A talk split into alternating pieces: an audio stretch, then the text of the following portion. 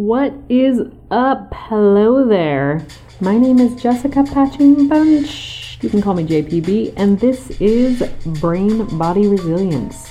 This is a podcast dedicated to growth, human development, and stressing a little bit less so you can go ahead and live a little bit more. Well, hello.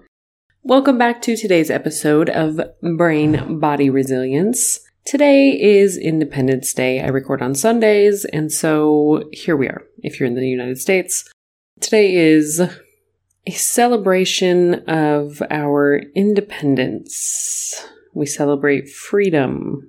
I have a lot of thoughts about this holiday and how my relationship with has with it has evolved over the years. Um, as I have learned and unlearned things about our country, about my relationship with um, the history of this country, and how I want to navigate my life accordingly.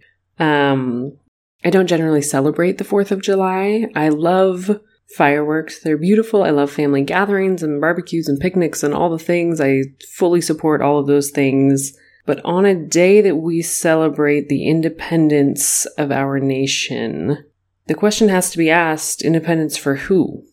When the founding of the United States was based on invasion and genocide of a land, invasion of land and a genocide of a people, and then importing other people to live enslaved to build this nation, that is not freedom for any of those people. And until we are including that in the discussion, I don't think that um, it's a fair representation of anything. So, that is not what the, the topic is because I am not, I do not teach those things. I do not have a solid enough foundation of that education to be um, telling you about it. But that's not what I'm trying to do. I just, those are my thoughts on this day and what I choose to do, what I choose to think about, what I choose to practice and and not participate in, participate and not participate. So, if you're interested, I would suggest that you look up accounts possibly on Instagram like the Zinn Education Project. I will link that or No White Saviors. Those are a couple of my favorites that I like to learn from right now. So I'll put those in the show notes and you can check those out if you want to learn more about what the history is there, um, and maybe kind of ask yourself some questions about your relationship with that. But as we look at this Independence Day, I am looking more at personal independence. And I got this quote. I post quotes on Sundays. I, I like, you know, to hear what other people have to say sometimes. I think it's great. So I posted this quote, which again I will link in the show notes. But it says, Independence is loyalty to one's best self and principles, and this is often disloyalty to the general idols and fetishes. I really, really love this quote. It's by Mark Twain. I don't necessarily love that. Um, again, complicated historical figure. But it got me thinking what does it mean to be loyal to one's best self and principles?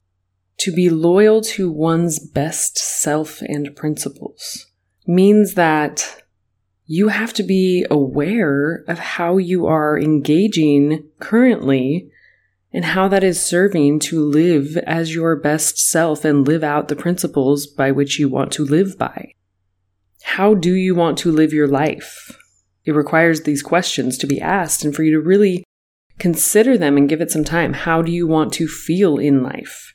What commitments do you have to make to yourself and what agreements with your future self need to be made in order to be loyal to your best self and principles?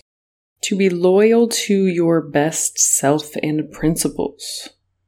To me, that what that means is that you are dedicated and committed to creating your best self every day to make the choices to bring out your best self, to live as your best self, to create your best self.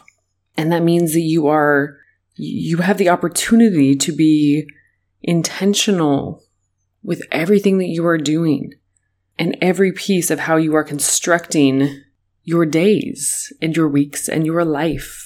And it means that you're independent of auto reactions. You're independent of those fear responses. You're independent of all of these practiced anxieties and worries and stories that you're telling yourself about whatever thing it is that constantly goes through your head that induces that internal stress, whether that be the judgment or the shaming or the blaming or the guilt or the self criticism. When you are loyal to your best self and principles, you're probably not like beating yourself up all the time internally, telling yourself that you can't do something or that you should be ashamed about any given thing that might pop into your head. Being loyal to your best self probably means believing in the possibility of change, believing in your own capabilities and your in your ability to create this best self. Being loyal to your best self and principles probably means acting in a way that is going to make you proud that future version of yourself when you look back and say, you know what, I I did that intentionally. I chose to live that way. I think this this ties into a lot of my other episodes, but I'm going to keep it really short today because I just want to introduce that as a little nugget to chew on, a little thought provoking um, tool, if you will.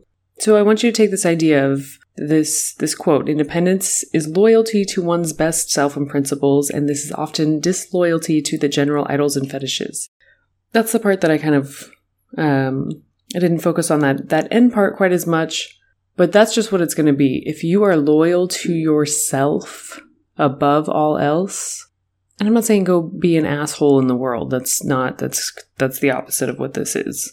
But living to your best self, your most authentic self in the world, more of you means that you're probably going to be disappointing the expectations of whatever cultural societal norms there are because those don't necessarily fit your best self. And that's when a lot of our anxiety and depression and stress comes creeping in, anyways, is when we are trying to look at and figure out how to be loyal to something outside of ourselves, how to live according to something prescribed by anything outside of us, anything outside of our own our own wisdom, our own knowing, our own intuition, um, whatever you want to call that. You cannot be true to yourself and true to everyone else at the same time. It doesn't work like that. And so, again, independence is loyalty to one's best self and principles, and this often means disloyalty to the general idols and fetishes. Go against the grain. Do you.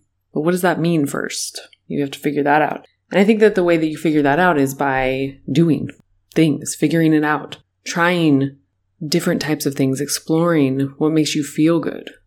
So I'm going to leave it there. I want to keep this short.